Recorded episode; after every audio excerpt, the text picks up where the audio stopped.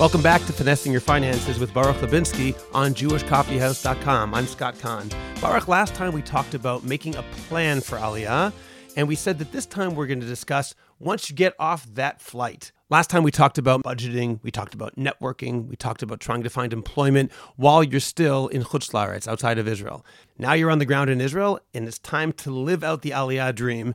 But financially, obviously, there are many concerns a person has once he arrives. When a person gets off the plane, has his cup of coffee and now says, I'm ready to be an Israeli, what's the first thing he should do having made his plan in the States? Assuming they have a plan in hand, assuming they know where they're going, things like housing shouldn't be a surprise to them. I think that the biggest mistake that people make is that they don't keep track properly of their finances over that period of time. What do you mean? So you can have a budget in advance, but a budget is useless if it's not used to create feedback and to give you information to help you make decisions. The biggest advice, I guess, the, the most important piece of advice I would give to Olim is that they should be tracking their expenses against their plan and making adjustments in that first six months to a year. There are always going to be surprises, right? There are always going to be surprises. There are always going to be adjustments that they need to make. All the assumptions that I made when I was in Chutz La'aretz are basic assumptions in order to help me plan but they might not come true. I might have assumed that I was going to be six months without a job, and I might have a job immediately, or the opposite. It might I might have budgeted six months for Ulpan, and it might take me a year to find a job. I need to keep track of what's going on because there is a tremendous amount of money that is flowing through the system, and you need to have your, your finger on the pulse about what's happening to avoid too great a surprise. What does that mean in particular? What should a person do? I would recommend really tracking it. People don't know what they're spending. I, unfortunately, I see this too often that people will come in and I'll ask them, "What have you been spending? What's going on? How can we like improve things?" And they just don't even know. So the most basic thing They just is see the money's going out of their account. they see the money's going out or they know that their savings have been going down, but they don't really know why. And they don't know whether it's one time expenses or are they ongoing expenses and a, and a certain standard of living that they've created here or that they've continued from the United States that is not realistic for them. They really have to know. And maybe that's a, a really important distinction, which is distinguishing between one time expenses versus what the ongoing standard of living is here. And the only way that you're going to know that is if you keep track of things, if you actually look back at the end of the month. I tell people all the time go and sit down at the end of the month, set up a date with your wife. Make some popcorn and go through your budget, go through your expenses, and just kind of look at what happened, summarize it, because it's meant to help you make decisions going forward. And it's very different if you, let's say, you have a budget of $5,000 a month and you went over it and you're now you're spending eight, but out of the eight, three thousand of them were literally one-time expenses because you need to buy some furniture and because you have another you know one-time, one-off expenses. That's very very different than if you created a budget where the eight thousand are ongoing, as they call shotef expenses here in Israel. And I assume that people from the States or from Canada who are coming to Israel, who before this, it's almost intuitive. They know they've been doing this for years. They know what it is.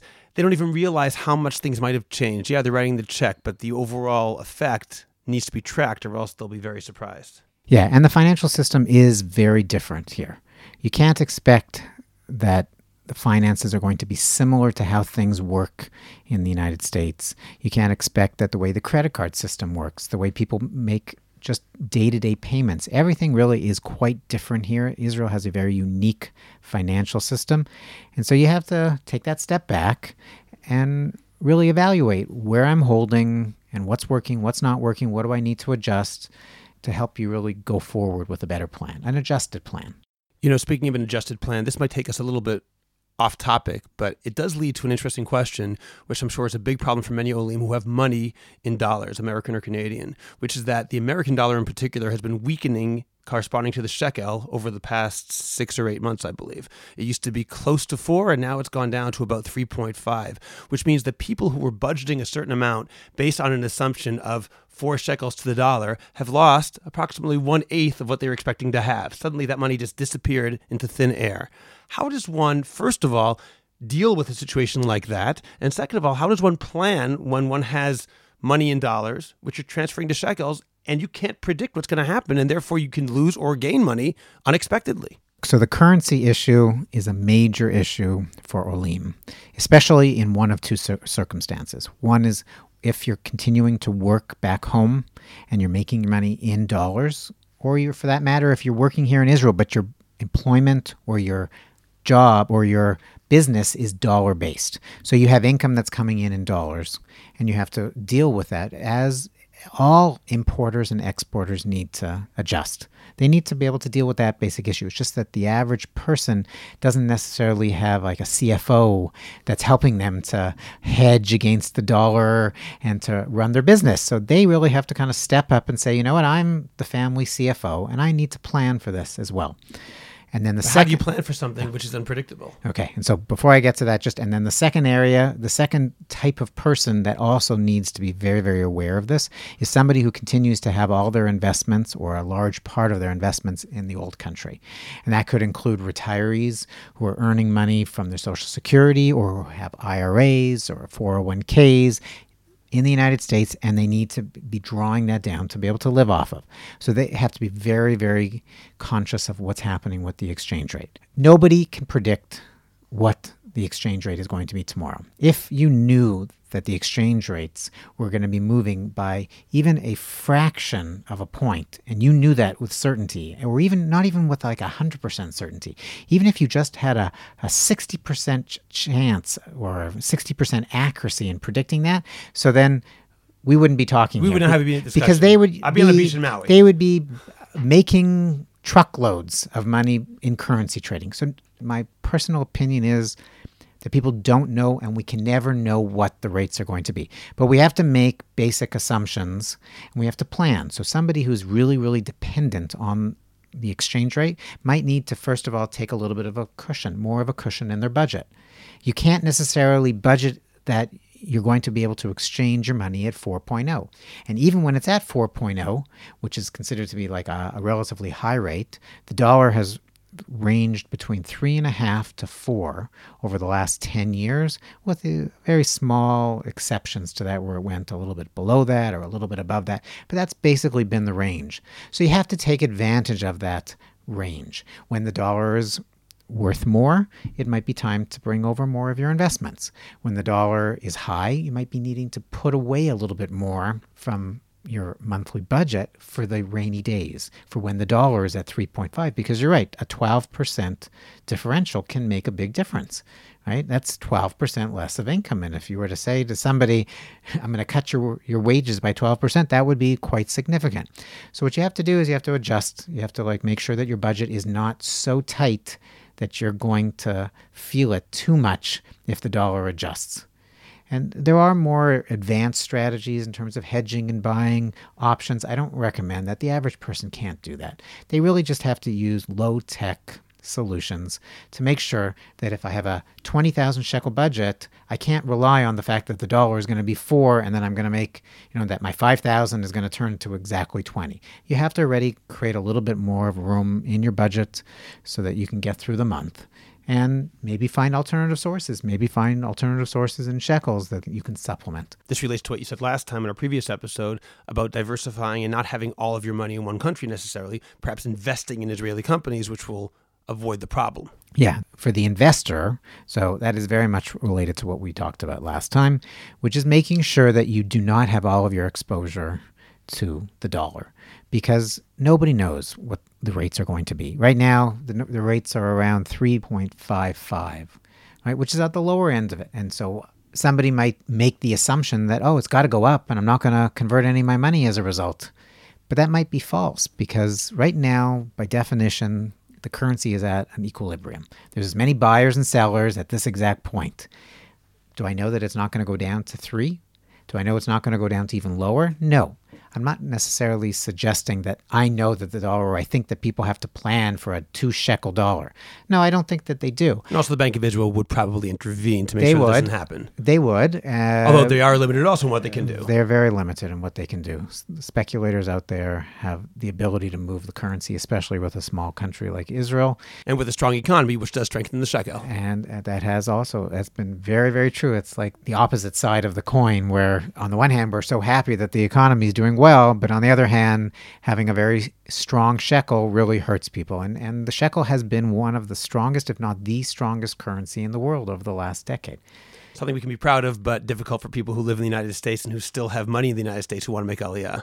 Correct. It, it, it does make it more challenging. As well as for exporters in Israel. Definitely makes it more challenging. And, and just like every business has to adjust to that, exporters have to become more efficient. They have to find other markets. They have to be able to compete in more efficient ways. So the same thing on our home front we have to also say, well, I don't have that money available anymore and I need to be more efficient. That means I need to cut down on this.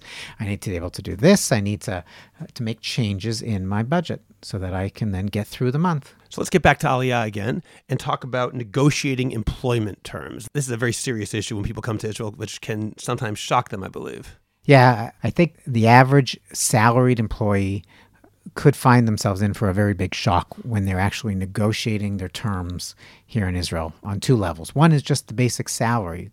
There's a very large differential in some professions between what you're going to be earning in the United States, or what at least it appears that you're earning in the United States versus what you're earning over here. What do you mean, what it appears you're earning? Ah, okay. So there's a different basis.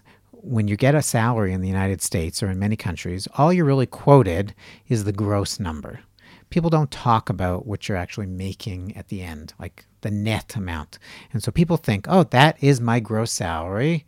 And therefore, that's what I have to compare it to. So if I'm making $100,000 in the United States and in Israel, I'm only making 50. So I think I'm only earning 50% of that. But it's not actually true because in the Israeli salary, there are a lot of other, what's called them benefits or hidden benefits that can be a tremendous advantage. Somebody in the United States, just as like a simple example, they won't be saving any money unless they put money away from their salary into an IRA or unless they're contributing to a 401k with their employer right so they are getting a 100000 but the 100000 isn't a 100000 because they also have to pay not only obviously taxes, but they have to pay into a savings plans and they have to pay for that medical insurance like we talked about. But if you send your kids to day school, your tuition will eat correct. up almost all your salary. But here in Israel, your base salary does not include all the savings that are available.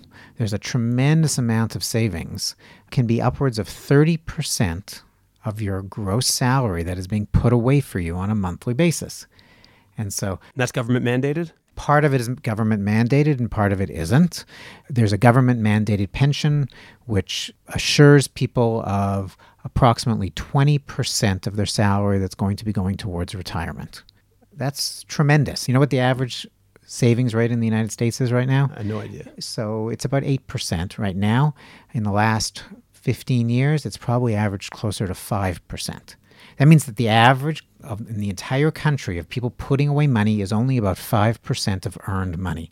And in Israel, it is about three times that. That means it's closer to 15% over here. And a lot of that is because of the government mandated savings plans.